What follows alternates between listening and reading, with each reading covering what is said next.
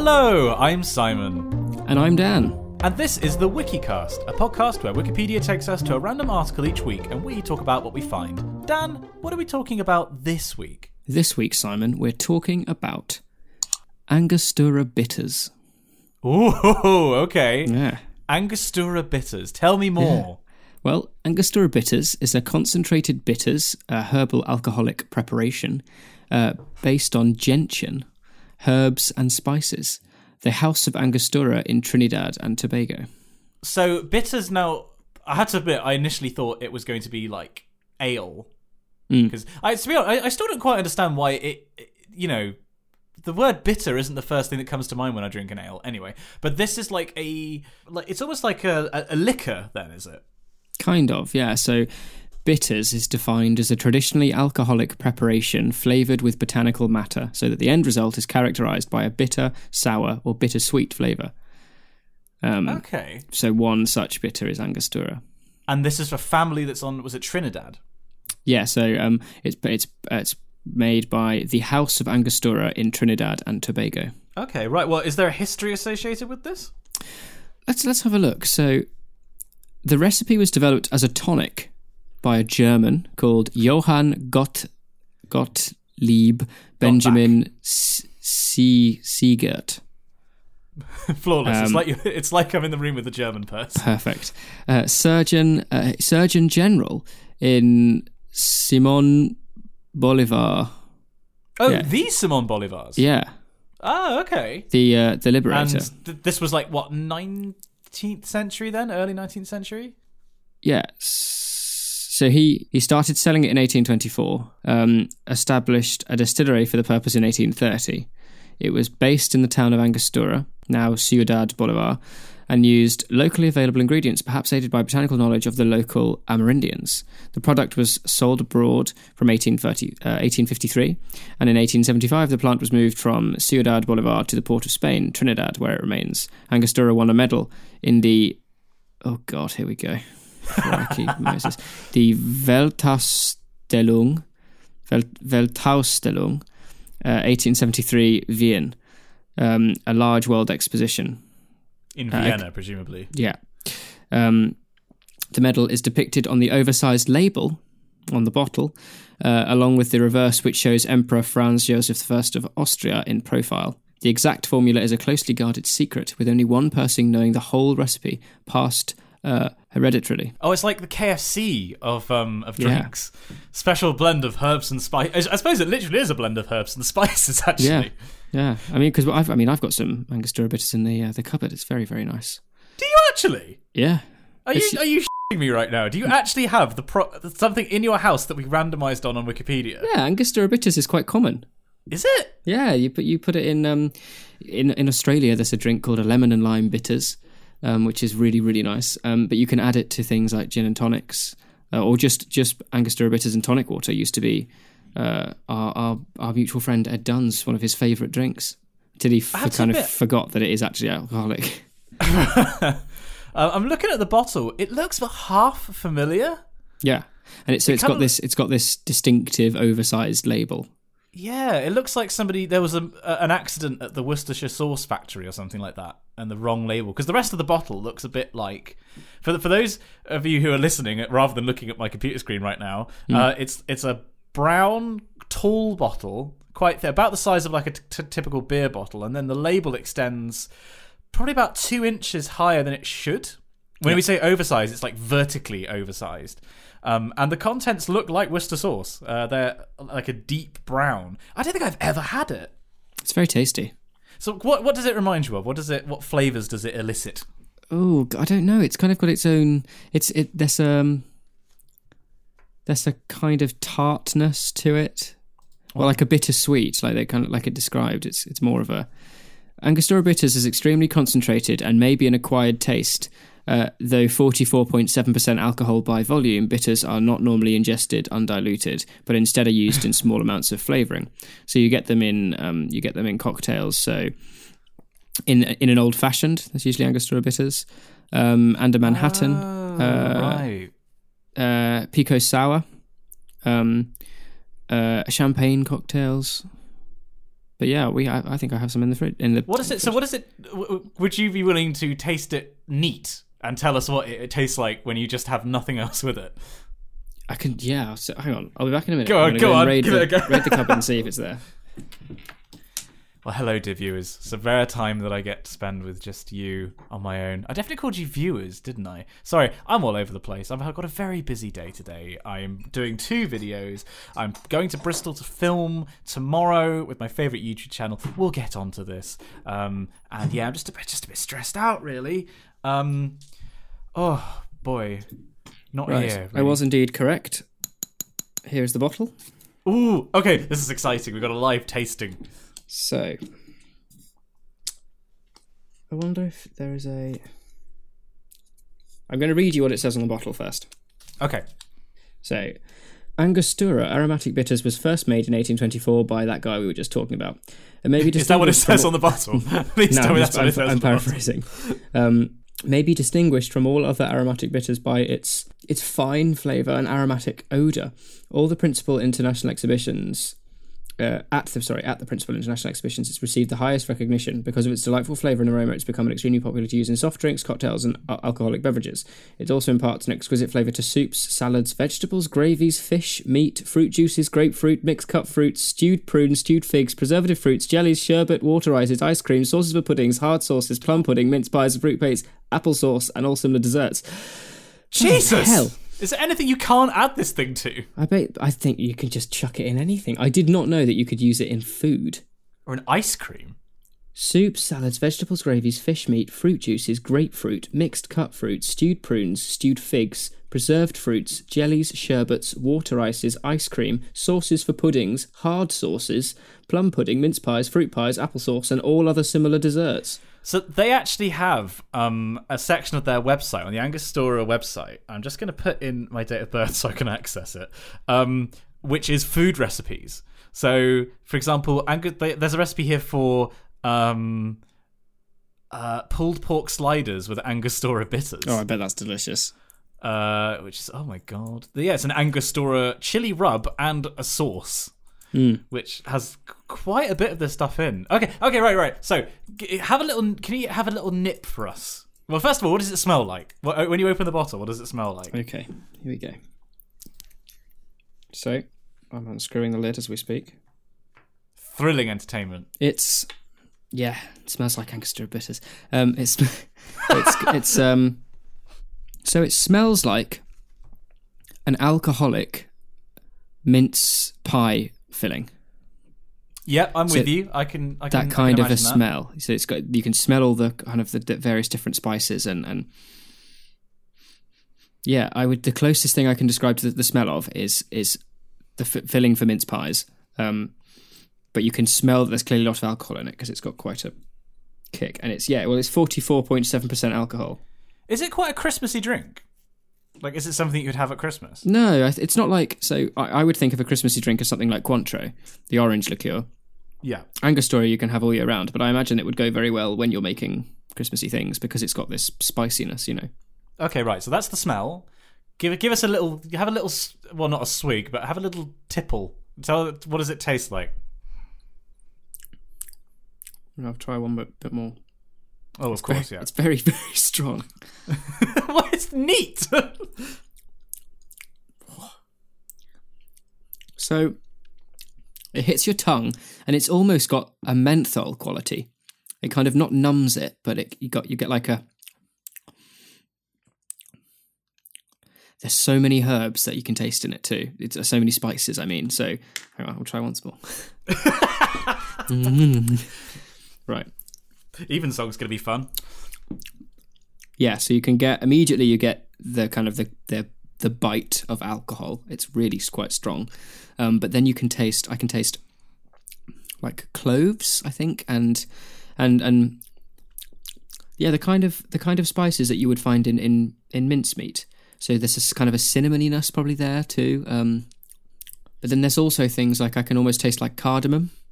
So it's got a, like a curry, not like not explicitly curry y, but the kind of spices when you're making a curry and you kind of like you toast off some of your spices in the pan beforehand, you get that kind of a, an aroma. It's got like a heat.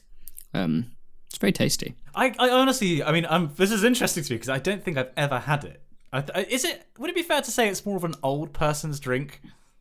I don't think so. I think it's a cocktail cabinet essential. In fact, I need to move it to the cocktail cabinet. But um, yeah, it's it's we certainly would. We've usually had Angostura bitters in the house, um, just because we, as I say, we can use them for uh, for cocktails, or just putting it into um, tonic water or sparkling water.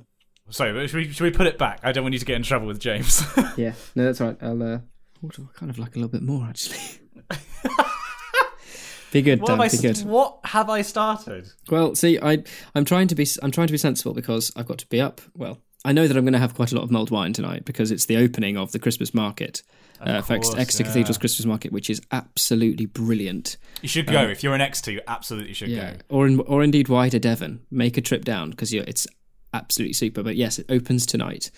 Uh, and I've been watching all week the kind of the, the you know they started building it last week and more people are kind of coming in but it should be really fun the cathedral choir are singing I think they've got Semi-Toned and uh, sweet nothings from the university two, o- two other a cappella groups singing as well there's loads of stuff going on but it should be um Maybe don't go on the first night. If I was to give some advice to, to the Yeah. audience, because when I went, it was like the Battle of the Bastards. In it was unbelievably crowded Hmm. last last year. It was unsafe, basically. But yeah, so you got to be careful. You can't have too much of this stuff. Do you want to go get? Have you got the um the chili chocolate to hand? We could do a, a live tasting of that. But just Oh, the, sure. f- it. Let's just do a, di- a Dan taste things in the house episode. okay hang on I'm going to go and put this back in the drinks cabinet and then uh, I'll go and get the chocolate This will be a brief interlude, dear reader. I hope you're doing well.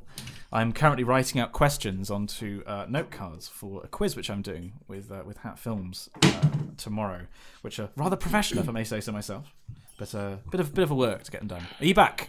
right I'm back I've got can you hear that Ooh. got the chocolate Oh, oh God! I'm so, I'm so. I was angry the fact that you ate some before I could. I won't I won't lie. I'm now just jealous. So I'm going to try and describe to you the chocolate as well. Not only is its taste, but I'm going to try and give you an idea of what the pack pack's like. And incidentally, if you go to uh, my Twitter uh, at Daniel J Maw, I did a f- I uploaded a photo of what the packs look like. But I'll do my best to paint a uh, paint a verbal picture. For those of you who may be new, by the way, to the Oh, true. Yes. This is uh, uh, uh, from Theo Chocolate, which is Hmm. a company that we randomized on in a previous episode. Hmm. And then it turned out that there was somebody, it was Vignesh, who was able to buy some. I can't remember if they actually lived in, in it was Seattle, wasn't it, that it was made. Um, I can't remember if, if he lived there, if he could just get access to some. He bought us some and sent it to Dan at the cathedral, Hmm. which is why we have this and why it's it blows my mind that this is a thing which actually happened. That's why we're doing this. And Dan, what what is it? What is it like? Well, so I'm currently holding the pack as as you can hear. It's about the size of the old one the old iPod Nanos. So not the really small square ones, but the long thin rectangular ones. So it kind of Yes, yeah. fits comfortably in the palm of your hand. It's a small kind of little taster block, if you like. It's not like a, a normal big block size of chocolate. Um, but we got four of these, um, two of which will be uh, given to Simon when I next see him. Um, there is a translucent uh, kind of wax paper seal around the chocolate, um, and then over the top of that there is an orange strip of, of, of, of another form of kind of wrapper that has the Theo chocolate branding. So it says Theo Ghost Chili Dark Chocolate. That there is then a picture of about seven chilies on the bottom. Uh, it's 28 grams, it's a one ounce bar, and on the back it says, We blend what is said to be the hottest chili in the world, the ghost chili, with our 70% dark chocolate. We balance the heat uh, and round out the flavour with other chilies, orange zest, and sea salt. This bar is hot stuff. It's all organic and fair trade. Uh, the ingredients list is incredibly short because it's, it's cocoa beans, cane sugar, cocoa butter, three different types of chilies, ground vanilla bean, orange zest, sea salt. Well, that's the way it should be. Yeah, right? You, yeah. you want it to be nice and concise. So, what color is the chocolate? Okay, so I'm going to open the pack now. This is, I'm going to hold it near the microphone so you can hear. it. Ooh, Ooh, it's like there someone snapping okay, my so that's, bones. that was this is the orange bit being removed. I'm now down to the kind of the wax and uh, the wax and paper. Um, yeah, take it off. Take it off, you slag. Sorry. Okay, I'm taking it off now. So The chocolate itself is very, very dark. It's as I said, it's seventy percent uh, coke. Uh, what did they say? 70 percent dark chocolate. Um, it's quite thick. It's got quite a. It's got quite a heft to it. I've now just turned the bar over so I can see what where normally the design would be on each block, but they're just two very smooth, very shiny uh, tops. It's got a lovely temper, I believe, is the uh, the term when when talking about chocolate. So it's got a lovely sheen, um, a lovely Michael sheen. I Um, was literally just about to say that. I'm going to bite off a corner now, which you can, should hopefully be able to hear Oh, here And we go. Here's, we'll let here's you some know. ASMR, folks. what goes on. Right, here we go. Oh, oh my goodness. Okay, so the first thing that's most striking is that it's incredibly smooth. It's really smooth. Um, I can I can feel a bit of heat already on the tongue. It's just kind of like a warmth that's kind of working its way back across the back of my tongue and down my throat. Oh god, someone isolate that clip. Dan at leisure, in pleasure. Okay, I've swallowed because I'm a good girl. Oh, someone's going to take that out of context. Forehead, Um, do it. Um, so yeah, so the chocolate's now gone. There is this. The heat is just building up in my mouth more and more. Now it's it's absolutely bearable. Like it's not it's not so hot that it's silly. Now I just feel ashamed. Um, but yeah, it's really smooth. I can taste the kind of an orangey sweetness. There's also a kind of a bit of salt there as well, which goes super well with dark chocolate. But I think what they said on the back of the packet is so true. They've they've rounded out and balanced the heat and kind of and, and, and it's it's ju- it's really good chocolate. It's really nice. Um, I had a friend actually, funnily enough, who, who brought me some uh, Psycho chocolate, which is chili and dark gin- chili dark ginger beer chocolate, Oh, oh, I bet that's nice. and that's Yeah. got bits of ginger and actual bits of pepper fla- flakes on the top of the bar. And I tried that, and that blew my head off. That was really spicy. Um, but this is just a whole other kettle of fish. It's r- really smooth. Um, Theo's Theo chocolate. If you're listening, I'm I'm seriously impressed. It's absolutely delicious. Um, Mr. Chocolate, if you're listening. yeah, it was. It's delicious. I think you'll really like it. I'm look, really looking forward to having some. It's got to Mm. be said. I I don't know when I'm next going to be down in Exeter actually, because obviously I came down for that talk. Um, oh, I know when I'm next going to be down in Exeter. It's for my graduation Aha, December. in December. Yeah, not too. That's like a month. I'm going to be officially a doctor in a month. Madness. Oh, that is that is scary. I hadn't like because I've always said like I, I I've refused to call myself Doctor Simon Clark apart from on Twitch, uh, Yeah. twitch.tv twitch.tv forward slash Dr Simon Clark um, until I graduate because I felt like it's just not proper. Um, but oh god, it's actually gonna happen. Good God, stop eating all of it. I can Mm. Putting, no, I'm. I'm putting it away. I'm, I'm, I'm folding it. yeah, it. I can tell you're putting it away. Right. Okay, it's away now. um, it's away. Oh no, wait, it just impacted on the surface of my mouth. Oh, it's Um, lovely. God, yeah, yes. I, I can pick it up from you when I come down for graduation.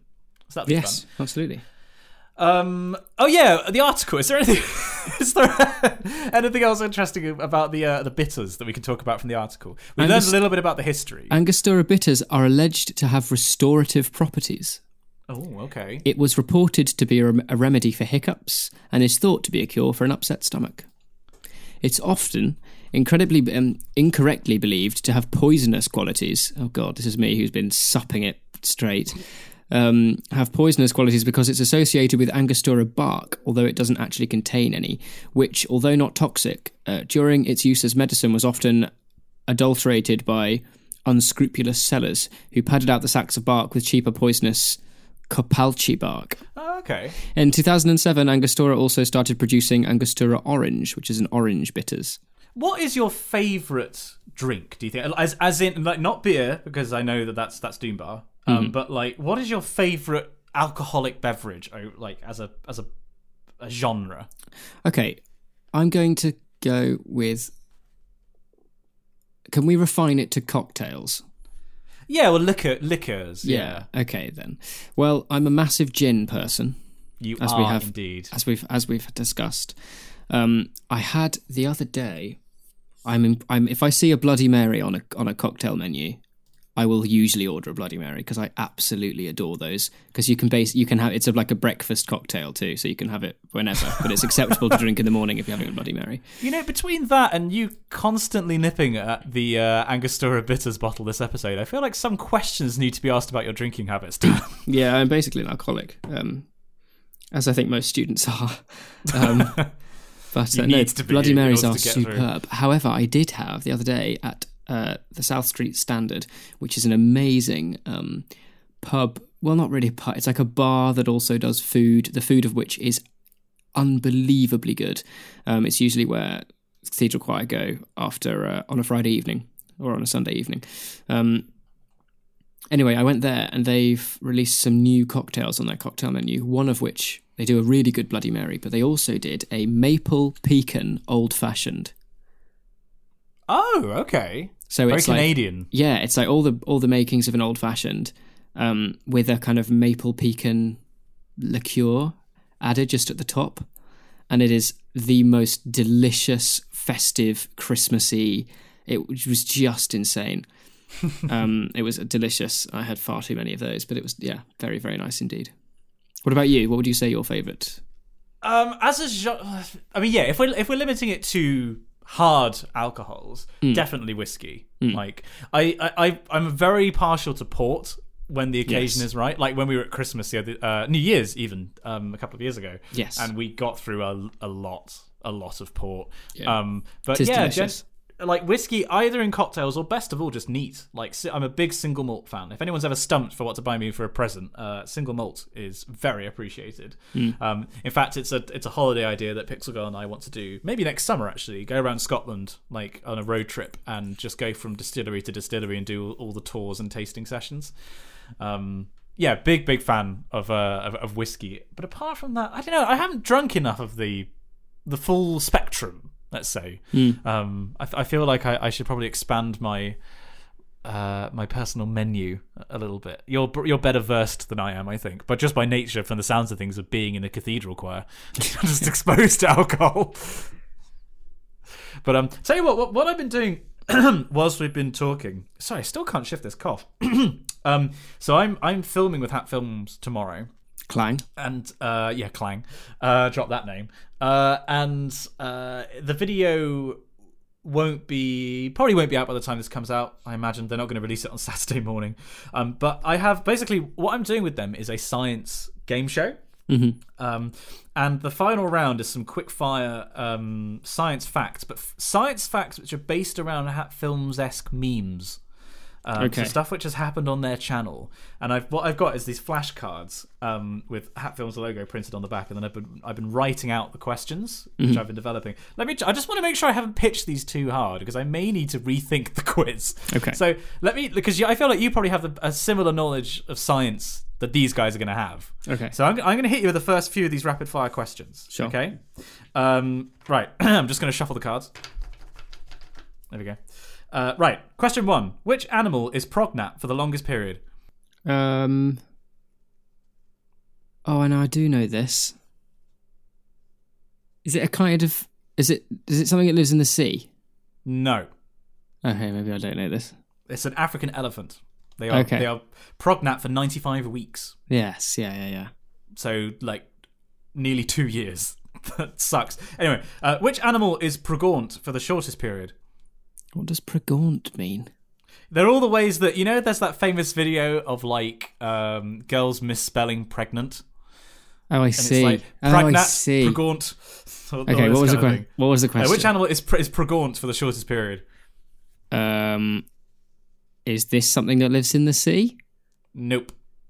Okay. Because most things that live in the sea lay eggs. To be fair, Yeah, I was thinking whales and sharks. They have live births, don't they? Yes, they do. Uh, The uh, the, the animal which is uh, pregnant for the shortest period of time is the hamster, between really? 16 and 23 days. Wow. Yeah, right. Literally multiplying like rabbits, uh, so to speak. Uh, this is one of my favorites. Uh, question three: After four months of being Thor Ragnarok, what biological process does a baby inside a human female start to do? Uh, grow fingernails. It starts to urinate. Oh, So it pees inside the woman, and then it proceeds to drink its own urine. Wow. What a life. Can disgusting. Well, I was, was all of in us. one of us. it was all of us. We all drank our own urine in the womb. That's nice. Um, right, so hopefully easier ones. Uh, how many gas giants are there in the solar system? okay, yeah, that's a good one. Uh, there, there are there's two, one. There's four, Daniel. Oh, okay. Not there's, there's Jupiter, Saturn, Uranus, and Neptune. Oh, Not- yeah. Not Venus, which Smith famously Yes, thought was yeah. a, um, a gas giant. That's so weird. Um, the, the first thing I thought of was Venus. Really? Yeah. He's been infecting people's minds with Yeah, his he really terrible science. Um, uh, last two ones. Give your answer in Spanish. What is 420 to the power of zero? Zero. Ah, uno. Uno. Ah, Uno. Good- Okay. Good, Yeah. consistent uno. Good. Yeah, Um, yeah, yeah. Nice. And then, I actually, this is quite an interesting one. Uh, which planet in the solar system has the longest day? Um, would it be the largest planet? You can guess that if you want. That makes it. Make, that makes me think it's not right. um. So the largest. I can hear you googling. the. I'm literally not typing anything. I definitely heard you typing that. I put my hands on my keyboard. That you might have heard that. Ah, okay. Um, I'm gonna go with Uranus. Uh, Uranus has. It's actually, for such a big planet, it's a surprisingly short day. Uranus's day only lasts 17 hours. Um, Oh, the weird. longest day is noted gas giant Venus. Ah, Um, so it has a day that lasts 116 Earth days. f***ing hell! Yeah. And So it the, hardly um, spins at all. Yeah, it just it spins very slowly, and for both Venus and Mercury, the day is longer than the year because it takes longer for the planets to rotate than it does to go around the sun. Mm. Oh wait, that, that is definitely true for Mercury. I'm actually not sure if that's true for Venus. Um, the and then yeah, Jupiter, which is our largest planet, uh, its day is only nine hours and fifty six minutes long. Wow. So there we go. Okay, so that's good then. That's like hopefully hopefully they're about the right level that they can at least have a crack at them. Yeah. Um, they were. Hang on, I swear there are some good ones that are later on. Um, oh yeah, this is a fun one. Um, doctors now regularly grow skin grafts for burn victims from which readily available source of excess skin? the the bum. Yeah, I literally, I had to look up multiple sources to make sure this wasn't bullshit. Circumcised baby foreskins. Wow. Apparently, one foreskin on average gives you about 23,000 square meters of grafting skin. Jesus. So you can like grow, presumably because of the, like their baby cells, you can they they grow easier or something like that, and it's just a readily available source. Um, so yeah, that's if you have a But skin it's like it how umbilical from a baby cords are really, really valuable, aren't they? Because they contain so many stem cells. Yeah, Um, yeah. So uh, so that if you want, if, that's if nice. you guys That's put me off my lunch. Thanks, Simon. Yeah, sorry about that. Uh, if you guys uh, He says reaching in for the those- Angostura. I need more of this. If you guys are interested in that, you should check out the video I'm doing with the hats. It should be really, really fun. Should we move on, Dan, to Yes. your choral piece of the week? Oh, yes, I have to have a think. And this will be my piece of the week. Drum roll, please.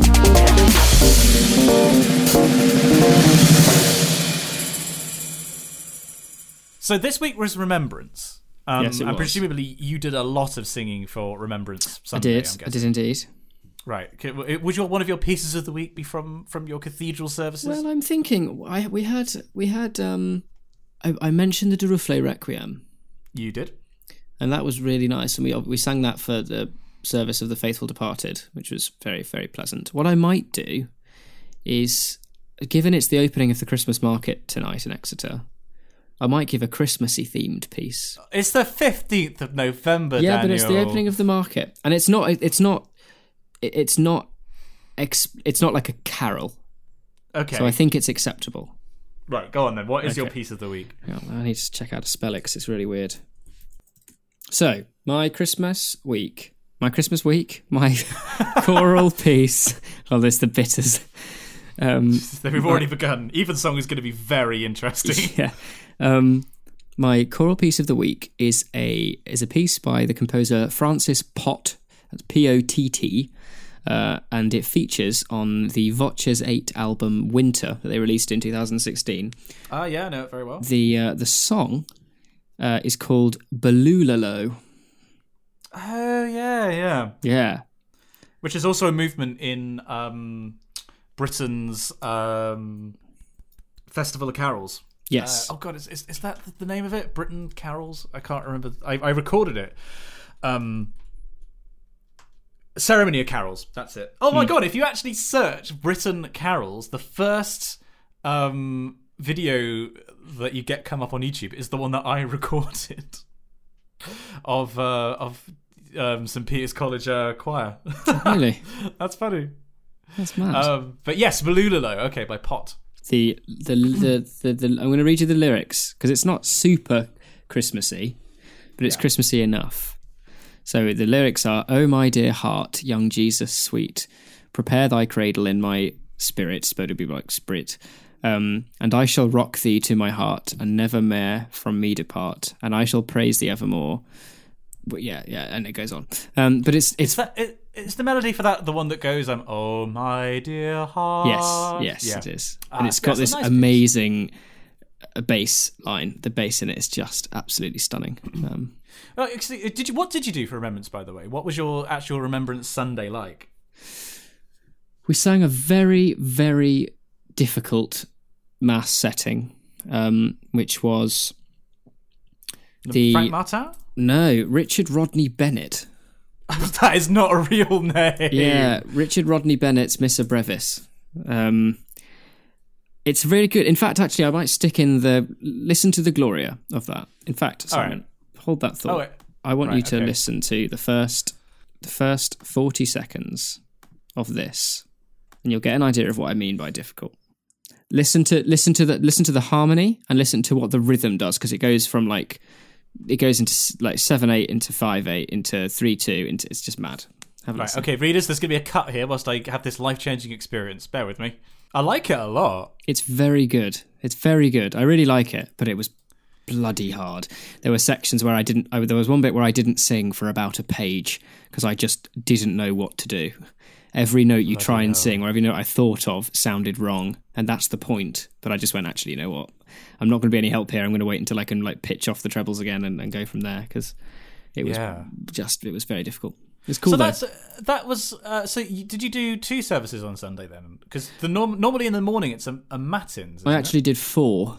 four services in a day Yeah, so we had uh, we had Eucharist in the morning, and then we had the um, event of remembrance at the the Devon War Memorial, which is the one that's opposite the cathedral west doors, that big stone column. yeah yeah So we did that, and then after that we had the remembrance service, which usually takes the form of matins, but this wasn't matins proper. It was just a kind of a morning service. Uh, we sang um, "They Are at Rest." Um, uh, what's that? Uh, "Greater Love Hath No Man" by Ireland, oh yeah yeah uh, and I think something really easy as well, like Locus Day as a as a processional. Um, and then Evensong, we did uh, ha- Howells in G, and this. Oh yeah, that's right, that's a point. We did Howells in G, and then the anthem Michael sang this massive solo, and we kind of came in, and it was the Agnus Dei from Britten's War Requiem oh yeah yeah yeah which has a tenor solo throughout, and it is bloody difficult. I, I, I would have been terrified to do that. And I think even I think even Michael was was it was hard. You know, I was gonna say, uh, like, I'm guessing that he was like probably not even breaking a sweat, but like, like even he has his limits sometimes. yeah, it was just just insane. And he hadn't done it before, so I think he'd basically looked at it the day before. classic. But it but it was just it's it was a beautiful piece, but really atonal. Um, but yeah, very very good. But that was the music for for, for Remembrance. Because I um, I Pixel Girl and I went to Trinity College, Cambridge.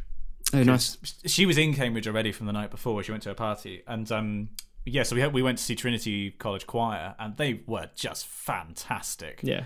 They were so so like you know, it's like when I can't remember if you actually saw Tenebrae or not for the Path of Miracles. Oh yeah, I did. Yeah, and it's like how when you listen to the recordings of them and you think this must be like well engineered, like you know that they're, they're going to be tweaked and just like they sound fantastic on this recording. But then when you hear them live, they're exactly the same Yeah, they do because just they're just good. they're just that great. And that was the same with Trinity. They were, uh, it was so together. Like everything was so spot on. Although the amount, I I don't know how they were so together considering the direction they were getting from Stephen Layton. As far as I can tell, he was giving them cool direction. Apart from the ends of words. During the middle of phrases, he was just waving his arms around with no relation to the music at all. Um, but yeah, that was that was good. They did um the Howells Coll Reg uh, Te Deum, Oh, nice. which was a great piece, really Yeah. really great piece. Um, but sorry, so is that that was two services, or was that three services from you now, or did you do what else Four. did you do? Four for remembrance. Yeah, Um, yeah, Eucharist, Mark of Remembrance, Remembrance Service, Evensong. And then this evening we have uh, the Piccolo responses, oh yeah, yeah. which is very nice. Uh, Brewer in D, Banger in D, and um, uh, Te Ante Terminum by uh, by Tallis. Tallis. Oh no, not Te Ante uh, O nata lux. Oh, that's a nice one. That's underrated, I think. That's a, that's a lovely Yeah. piece. Right, we should we should probably move on from choral pieces because we I think like this was only meant to be a very short corner and we we've hijacked it. Yes. So to summarise briefly, Richard Rodney Bennett, Mass, the Missa Brevis. Look it up. And there'll be a link. Listen to the Gloria. It's really cool. And Balulalow by Francis Pott. Fantastic stuff. Now on to Critics Corner. I mean, I suppose I've always been, already been critical of um, Trinity College Choir, well, specifically the music director. Um, uh, oh, actually, that's something that I, I did, um, which you weren't able to come to. I, I offered you, but you couldn't make it. Was the um, going to see 2001 Oh yes. uh, in the Science Museum in 70 millimeter.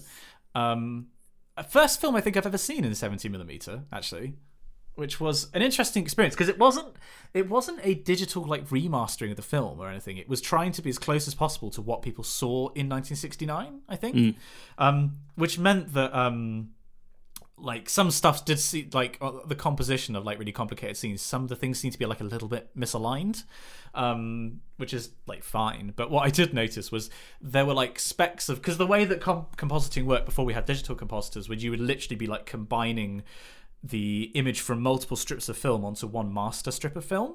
And so if you got like it was an actual machine and so there was the potential for stuff to get caught in it. And there was a section about half an hour into the film where I noticed there was a very obviously a nasal hair, like a short curly nasal hair that was making its way down the print. Like it No, got really? stuck in the machine and it was just gradually migrating down the frame for like a good like 10 seconds. That's and I was funny. like that's unfortunate. That that took me out of the film a little bit. But it was it was it was incredible. Like I've, it was the first time I've seen 2001 all the way through. This is 2001: A Space Odyssey. Sorry for readers at home. Hmm. Um, uh, since probably like 2008, something like that, when I watched it on a tiny 4x3 screen. So to see it in the cinema was spectacular, and it was unbelievably loud, um, like physically painfully loud at points. Uh, but it was really, really, really awesome. The Science Museum IMAX is just a vast screen, um, and it, and it was nice actually that they, it was the same aspect ratio because it was IMAX, and so it's that aspect ratio. There weren't there weren't any black bars. right. So the whole the whole screen was just filled with the, the film, which was which was was kind of like a neat little touch actually. Also, what was also a neat touch was um the fact that they're using a 70 mm projector. You actually could hear the projector. You hear this like oh, that is cool. uh, whereas obviously in digital cinema, you're so used to it being perfectly quiet apart from the film. In a way, I think that is better for certain kinds of films, certainly. But this definitely like added to the experience of Yeah. you know being there in the moment. Uh, that was awesome. Have you seen anything recently? Oh, I watched the new installment in the Louis Theroux documentary series. He's doing a new series on BBC Oh, Two. was- was Altered this about- States Um, uh, p- uh, polygamy, polyamory. polyamory. Yeah, because we watched that as well. Pixel and I watched it. What did you think? It was really good. I was, I mean, I wasn't at all surprised by the fact that it was really good because he's a brilliant documentary maker. Um, I'm looking forward to this. Another one coming up about being able to take your own life as part if you have a if you have a terminal illness or you have an illness that causes you a certain amount of pain in certain states, and it's certainly it's only recently been passed in California. You can um, you can take a cocktail of drugs if you like to um, to take your own life. But if you're in ex- if you're in an extreme amount of pain but it's not terminal, you're not allowed to do that. And there are these people who go around and basically t- teach you how you can take your own life in a in a non painful ethical way. Yeah. Um, that would be a really heavy one. And then I think there's another one on adoption. Um, so I'm looking forward to that. I've actually redis- I've discovered one of my new favorite things on Twitter in relation to Louis Theroux. Oh, is this out of context, Louis? No, it's the um, Louis Theroux bot. oh, what? Oh, I'm Yeah. gonna have a look at this. So there's a bot that basically comes up with documentary ideas for for Louis Theroux. So it's called Louis Theroux bot. So for instance, today, seven hours ago, I'm in Indiana to meet Alexander, a former fishmonger turned presidential candidate who believes magnets make swans racist. Followed. It's it's really very funny. I'm in Belgium to meet Benjamin, a former professor turned fundamentalist nun who believes fluoride is turning frogs gay. Yeah. Amazing. Oh, and he's he's seen it himself, described as pretty funny by Louis Theroux. Yeah. There's a video on Louis Theroux's. Yeah, he actually read he read it out. He read out some of their stuff. Oh, that's good. Because because I um there's also out no context Louis, which is um that was like my favorite one was he did one on brain injuries. And there's just there's just this screenshot of him with the subtitle. So, did you support Arsenal before the head injury? Yeah, yeah. Actually, here we go. This is this is Louis Theroux reading out one of the bot. I'm in Amsterdam to meet Hannah, a former IT expert turned cybergoth who believes Hull is a portal to hell.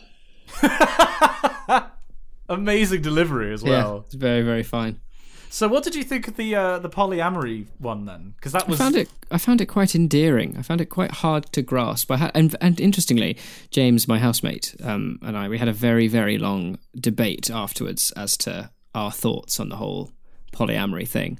Um, and I think we both concluded that it was quite hard to understand because it fundamentally kind of not opposes, but must be in conflict with the vast majority of people's ideas of a relationship.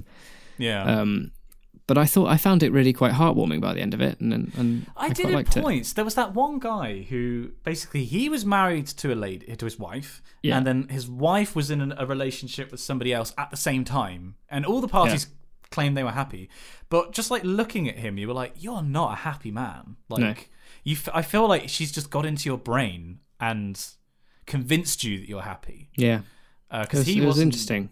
yeah, like the the house where it was in like it was the most Portland thing imaginable. It was like Portland, Oregon, and they were all like twenty something, all in uh, relation like uh, polyamorous relationships, and they did some like couples yoga. They worked as like herbalist healers or something like that. It was just the most Portland thing imaginable. They seemed to be relatively happy, and and that was where did uh, the sequence where he went to a, a sexual food party. Yes. Uh, can you describe what, what what that was all about? Um. So he went, and it was basically kind of like for feeders, wasn't it? Well, I don't know if it was necessary because feeders. The whole point is to make somebody fat, Yeah. right? Whereas I feel like this was it was an erotic act of eating. It was it was it was sex by proxy. Yeah. I'm just trying to see if I can. Uh, Louis Theroux strips off at a sensual eating party. So Yeah, it's just you- basically you take it in turns. You're either a f- you're either somebody who's helping feed the food. You you, you strip down to your underwear, and they made a, they made a point of saying there was no genital exposure or touching or to be touching, done Yeah, because that would be just- in poor taste. I just Um, wagged a finger at the microphone then, as if you could see it. I was like, no, no, no, but that, that would be in poor taste. Exactly. um, We're British. so Louis was feeding people at the beginning, and then he took his clothes off, sat cross-legged, put a blindfold on, and was slowly fed. He he was fed a lot of cheese, wasn't he? yes. Um, he said, but towards the end of it, he quite he kind of liked it though, didn't he? well, I mean, it's a win-win. You get all these like people around you who are having a good time, and you get fed. They, Like- yeah, so there, there's somebody feeding you, and there might be somebody behind you, kind of like massaging you, or kind of rubbing your back, or just kind of being close to you. But with Um, other people, they were like full on making out. They were like like ta- like pleasuring people's. Uh, if they were female, they were like pleasuring their boobs and things like that. Yeah, it suddenly Um, be- it same it became far more kind of It was a hemi Erotic. demi orgy. yeah, it was. It, it became there was a level of orgy orgy. Orgy. it. Um, it's a big old orgy. but yeah, it, it was it was an interesting watch. Like his he's just so awkward. Like he, he was like at the start when everyone was feeding each other, he was kind of awkwardly off to the side. He just kept looking at Just- the camera, being like, "What's going on?" And he made a point of the fact that he cu- he called his wife beforehand. Yeah, uh, to uh, to get permission, basically. Yeah, it was. If you haven't watched this on iPlayer, if you're in the UK, it's definitely it's worth really worth watching.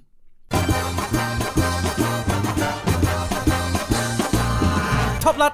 And so we find ourselves in Patreon Corner, the corner where we'd like to say a brief thank you to all the people who have supported the show, make it possible for us to pay for our hosting, to make a uh, monthly donation to Wikipedia, or the Wikimedia Foundation, and also to uh, basically allow us to squirrel money away for trains to go and film with each other, which we will hopefully be able to do soon.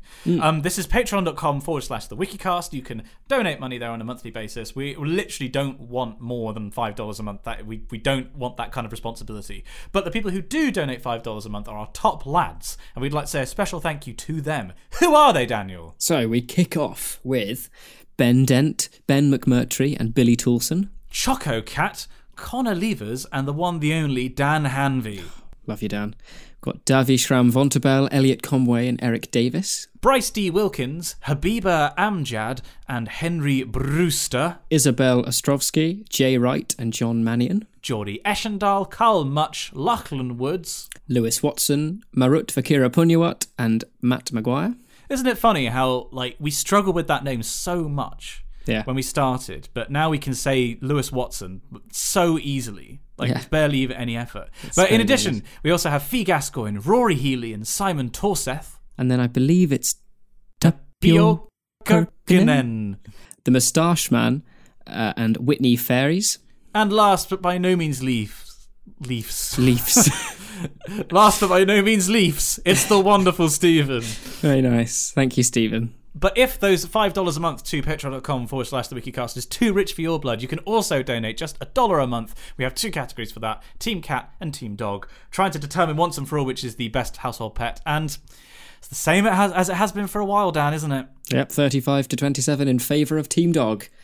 We've got a we've got a strong lead ahead there, which is marvellous. Strong lead on your walk.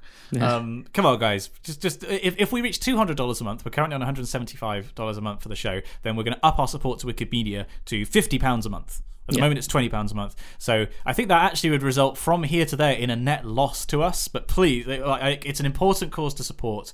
We probably all owe our respective educations to the Wikimedia Foundation. Nobody donates to it anyway, so let us do that on your behalf. Yes.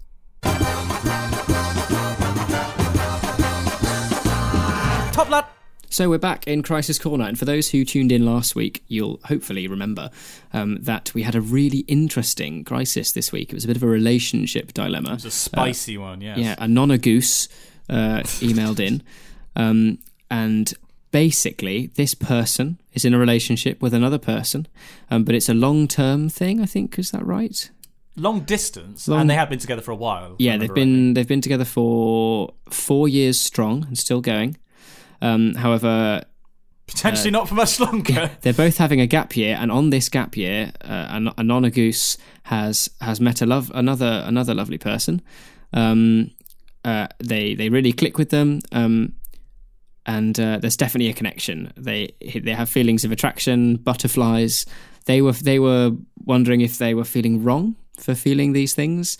Um, uh, and Anonagu says, The thing is, though, I can't help thinking that a life with this person would be better than the one I'm in a relationship now.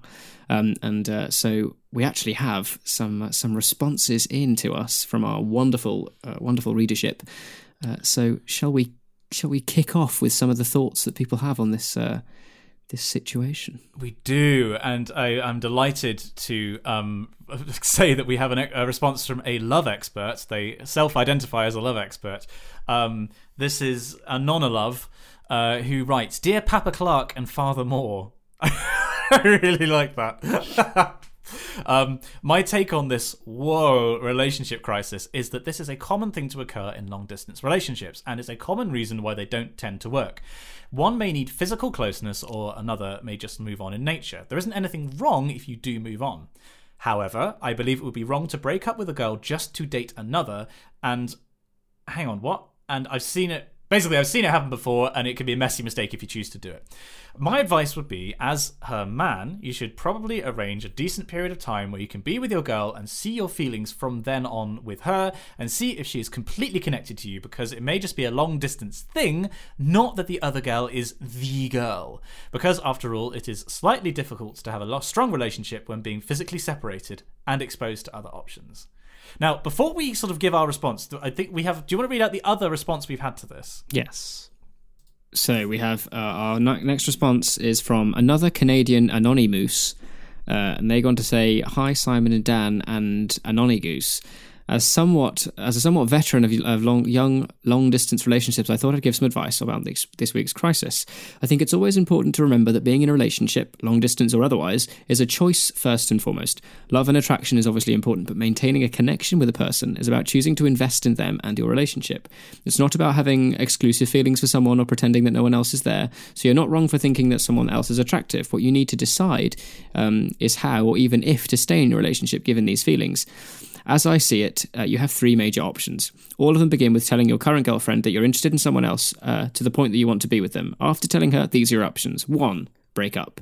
Two, discuss being in an open relationship. Both you and your partner have to be fully on board. This is the option that requires the most trust and communication. It works for lots of people, but only if all parties are in 100%. And three, stay together. At the end of the day, uh, which one you choose will depend on your girlfriend. You know where you stand. It's her turn to make the choice to stay with you or not. I realise this- this requires a huge amount of vulnerability, but I promise it's worth it in the long run. Good luck. Best. Another Canadian Anonymous. Oh fuck! Yeah. Ah, no, not that. I've just seen Twitter. Oh, what's going on? Jacob Rees-Mogg has just submitted a letter of no confidence in Theresa May. Oh, God. It begins it's a Christmas miracle. Oh God, he's my local MP. Well, he was like my home local MP. Is he Somerset East or something? West? E- uh, east, some, but yeah, Somerset East, I think. Oh, f- a duck. Jacob Rees-Mogg. Grown-up Walter from the Dennis the Menace comics. He submitted a vote of no confidence against Theresa May. Yep, he's called for a. Well, he's called for a vote of no confidence. Uh, yes, the- the Financial God, Times. he's such a backstabbing little rat, isn't he? Just look at him. Look at his little smug prick face. Yeah, and his uh, and his double-breasted jacket. Oh Jesus! Like he's of. It's half of it is clearly an act, and it's just like infuriating that it works. Well, I mean, the whole government's fallen apart like today after. So for those of you who, who are well, that's this is dated the episode, but we're recording this the day when half of the cabinet resigned because of the Brexit deal that's just been agreed. And um, it looks like now everything's falling apart. The idea of Jacob Rees-Mogg as being put possible prime minister is just God, I'm so sick of Brexit, Dan. Mm. I'm just sick of hearing about it every morning. Where did you see this um this thing on Twitter then? Uh, it's Through which media stream? It was it was trending UK trends. Rees Mogg's trending. Brexit shambles is trending. Jacob Rees is trending. Brexit chaos is trending.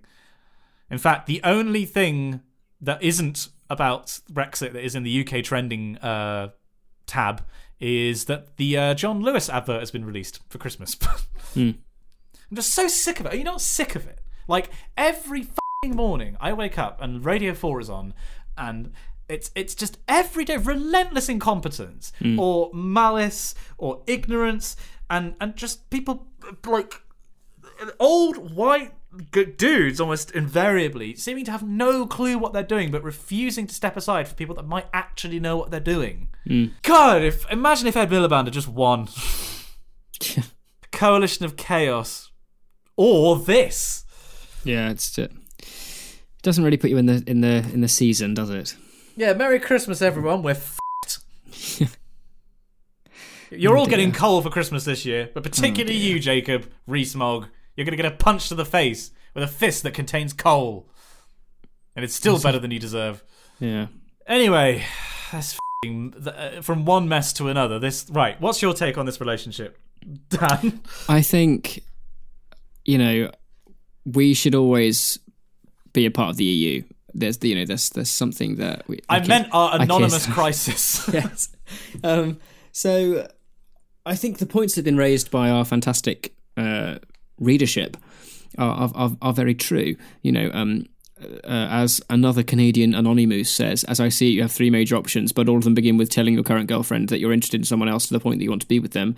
Let it before just even that, you need to talk to your current girlfriend. You need to have this conversation. Agreed. honesty is best policy and then work things out from there. I think the the the kind of the options that that are described breaking up staying together or having an open relationship uh, are all perfectly plausible. You'll have to figure out which one works best for you.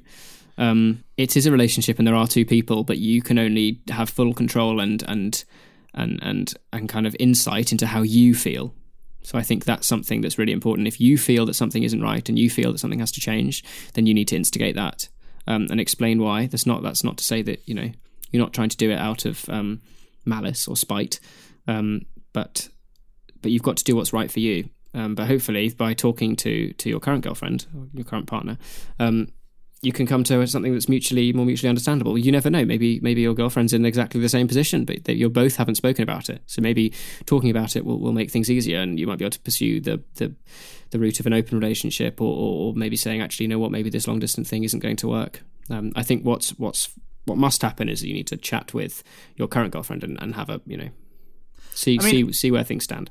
I'd offer a slightly alternative position in that I think you should not do anything about anything until you spent a significant, by which I mean like a week of time with your girlfriend in the same place. Yes. I feel like it is inappropriate to because because basically what you're doing is comparing the reality of this new person to your mental image of your current girlfriend. And the current situation with your with your girlfriend may be very different to your mental image.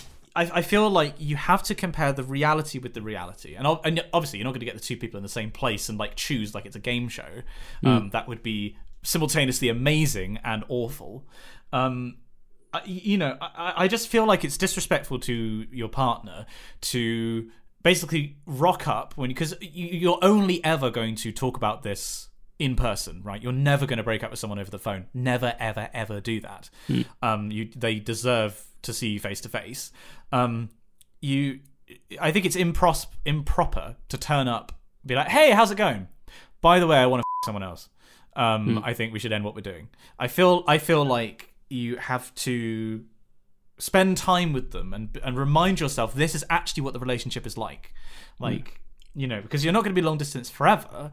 You're not signing up to being in a long distance relationship with your current girlfriend forever. You're signing up to hopefully being in a relationship with them forever if you're happy together. But that doesn't mean it's going to be long distance. Hopefully, you're going to spend more time together. Um, I would say don't do anything about about this. I'd say possibly this is just a brave British thing, and it's what I've done in relationships before. Is just to stiff up a lip it and be like, carry on until you've spent time with your girlfriend and you have enough information to be like, this is how I feel about my current relationship. Am I really happy? Do I really want to be with this girl? Because if the answer is no, then go ahead and do something about it. You have to be true to yourself. But I feel like in order for that to be a fair decision and to have enough information to make that decision, you mm. have to spend time with them b- before you do so.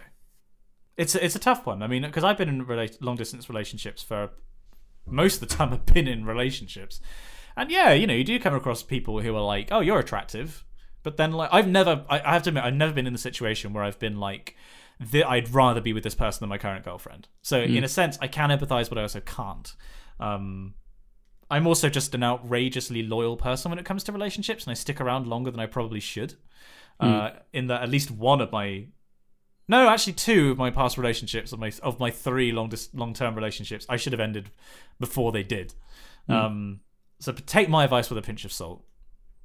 Well, there we go. I think that's that's some pretty that's some pretty uh, pretty decisive uh, thoughts there for for for an for an honor goose. I hope everything goes yeah. well, and then and, you know conversations I believe we, and things. I believe we have another crisis though for our readers to write into.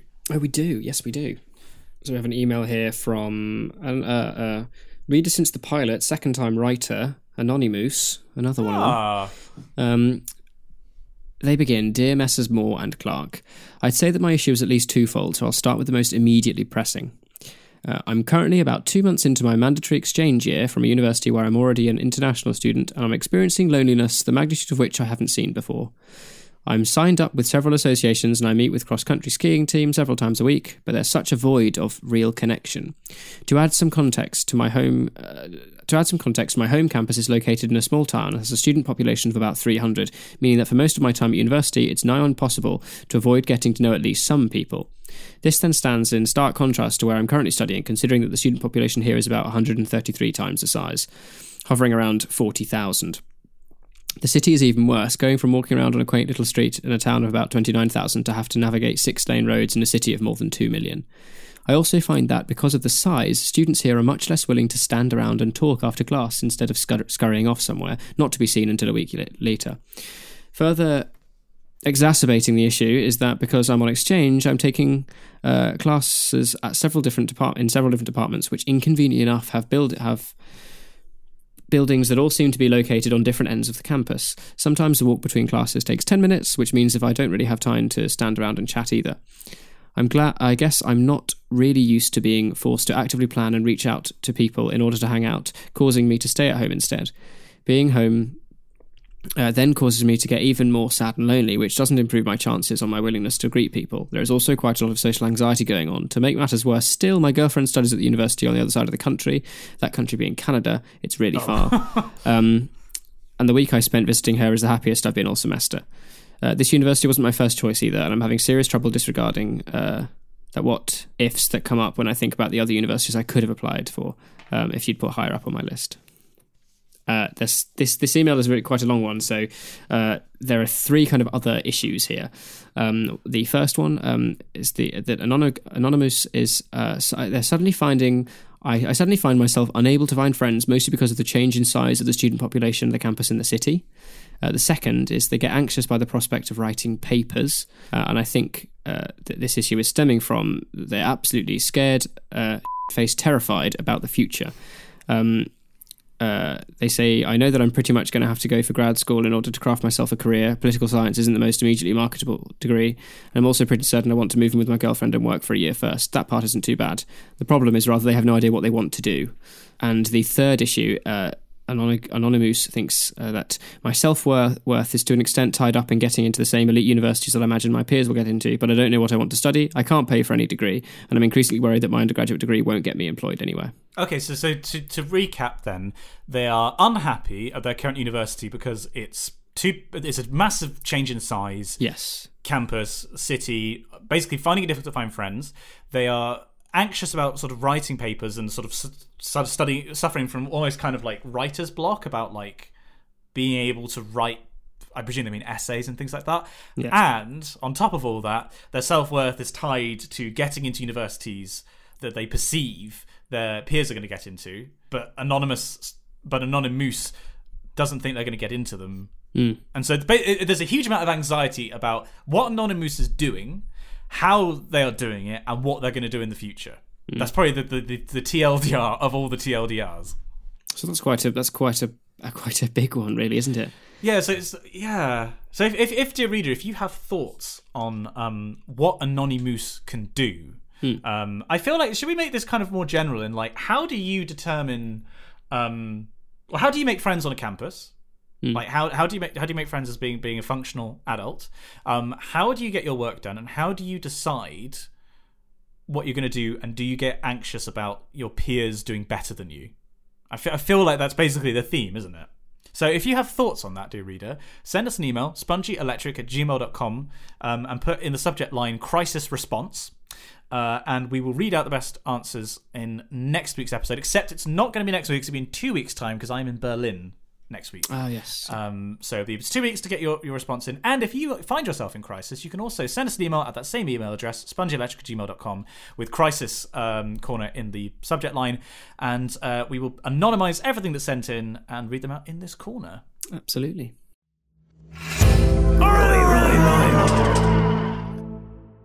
So it's quite a it's quite it's quite a busy day for Simon and I this one. So we're going to, given that was a hefty uh, a hefty crisis, um, and we're looking forward to hearing your responses uh, next uh, in two weeks' time. Uh, we're going to jump straight ahead to our fan fiction because we we've we haven't had some for a while. We had one last week from the wonderful Dan Hanvey. The Um, one, the but- only. but uh, the previous weeks before there'd been a, a bit of a shortage, so we're going to go straight in with chapter two of Dan's A Rather Strange Adventure. Um, this picks up from last week's episode, so if you haven't So- heard that one, we urge you to have a listen. To briefly recap that, we were at home. A bunch of characters from the um, Hitchhiker's Guide to the Galaxy has have just appeared in your living room. I think was basically what happened. Okay, right. In which Hmm. So case, sit back, get comfy, Simon. I, was, I shall. Uh, hang on, let me just rearrange. I'm just going to have a quick, uh, quick There we little go. nip of some more bitters, and then we're ready to go. Dan's Right. new favourite drink. Here we go. a rather strange adventure, chapter two. Unconsciousness is rather like being in a foreign country and not speaking a word of the language. Everything is happening around you, you're part of it, and yet you can exert no control over the situation whatsoever. However, unlike being in a foreign country, being unconscious gives you a tremendous sense of peace and calm, with no cares in the world. Which is just as well, since whilst Dan's subconscious uh, was discussing the benefits of not being able to influence the world, his frontal cortex was waking him and his conscious mind up to the fact that three characters from fiction now stood in his living room. Oh, oh, okay. So sorry, that that's really interesting. That like we know that they are fictional characters, Yes. rather than us being in their universe. That's oh, okay. I, I'm on board. I'm on board. A still shocked Dan was helped to his feet by the equally shocked Simon. He had not passed out as his colleague has, uh, but they was pretty certain that his heart had uh, not just skipped a few beats, but taken part in a cardiac hurdle, followed by an aortic long jump. he stared at the visitors, dumbfounded, his brain doing black backflips. What? Who? What?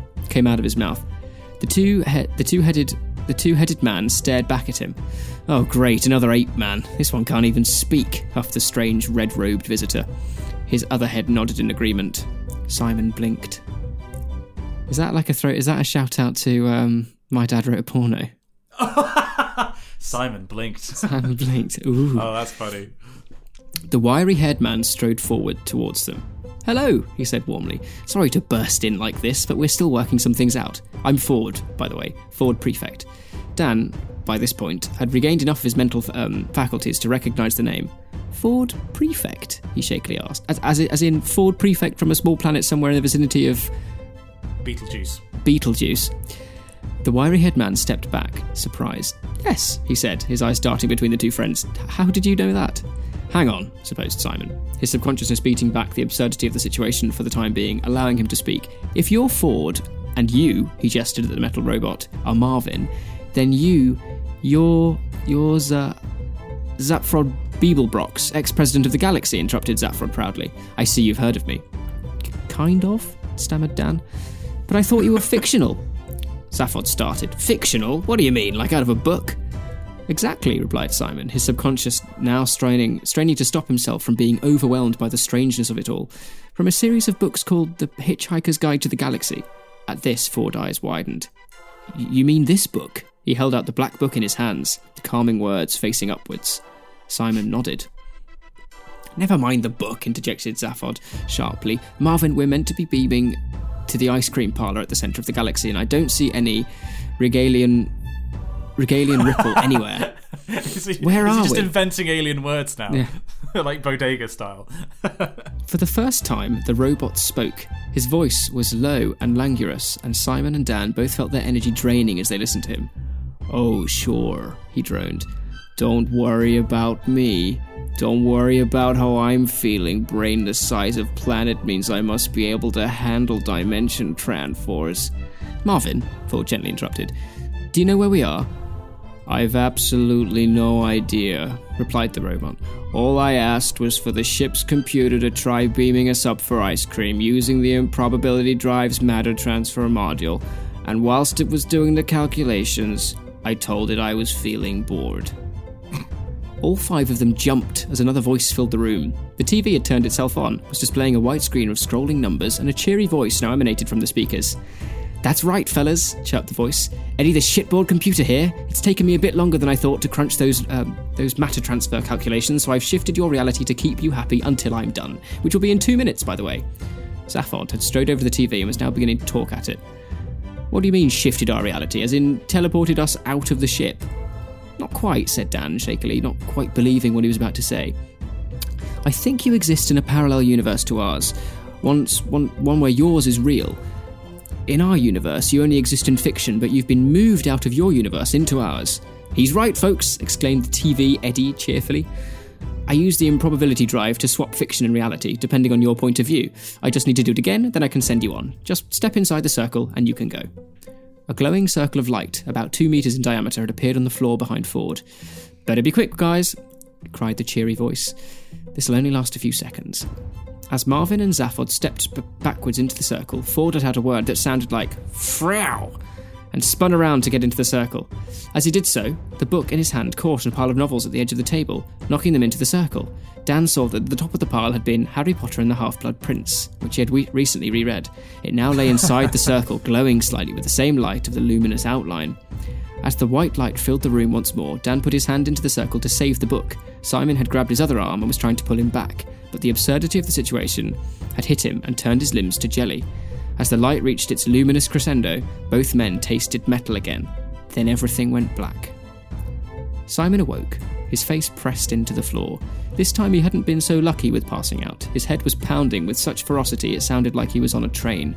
After a few seconds of confusion, he realised that although his head was pounding, he was also on a train. This part of Oh God. brain that dealt with rationality threw its hands up in despair, turned its back on his psyche, and started to write its memoirs instead. Oh my God, Simon, yes. groaned Dan. What happened? Simon was about to answer, but then he stopped himself. The voice sounded like Dan, but something was different. The madman, he went and did it. I know what this is. I'm not entirely sure, he said, sitting up. He shed, sitting up. But why do you have. He stopped himself. Dan was sat on the floor in front of him, rubbing his temple, but, but it wasn't Dan. He was wearing a long black robe, a pointed hat, and his hair was longer than normal. He then realised what was, go- what was wrong about his voice. Dan, Simon quavered, you're a girl. Dan was staring in astonishment at Simon. So are you. How is that possible? What the hell's going on? He gibbered.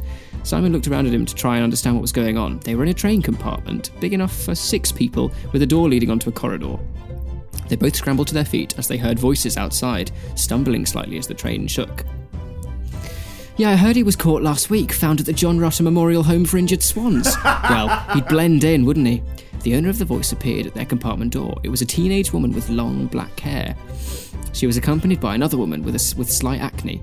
Hello, said the first woman. I'm Romilda, and this is Eloise. I'm sure we, I'm not sure we've met. What house are you in?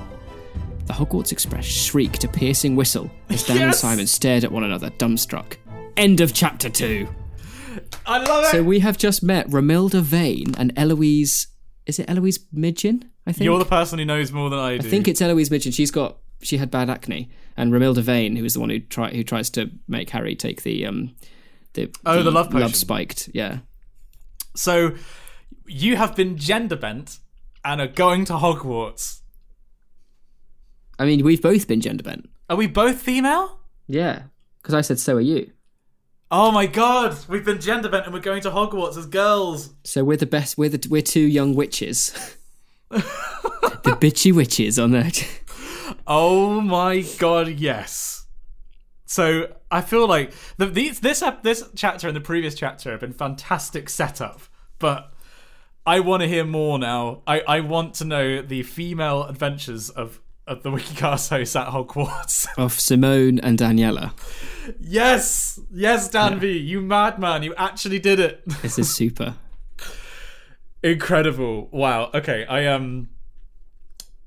I am so happy right now. I am so so happy. Uh, The prospect of this story thrills me. I cannot wait. Dan, we need the next installment as quick as we can. We do. Okay, right. Well, whilst Dan Dan V uh, is going to start writing that, we should probably recap this episode and we need to get on with our bloody lives. Absolutely.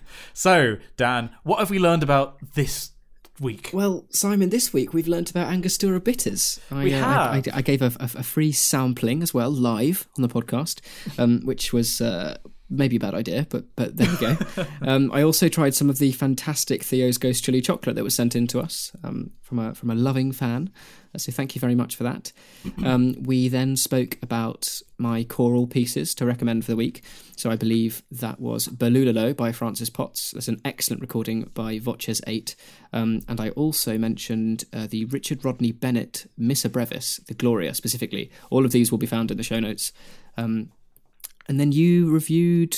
Oh, we, we had a chat about Louis Theroux. We had a chat about Louis his, uh, Theroux. his documentary. Uh, I reviewed 2001, uh, seeing that again. Uh, we talked about uh, remembrance stuff generally, Mm. um, and we had quite quite the spicy, uh, quite the spicy. I have opinions on this week's crisis, Mm. uh, and then a fantastic setup. This this has been set up for a home run by Dan V, the gender bent adventures of Simon and Dan at Hogwarts. Absolutely. I am thr- honestly thrilled by this. What a treat.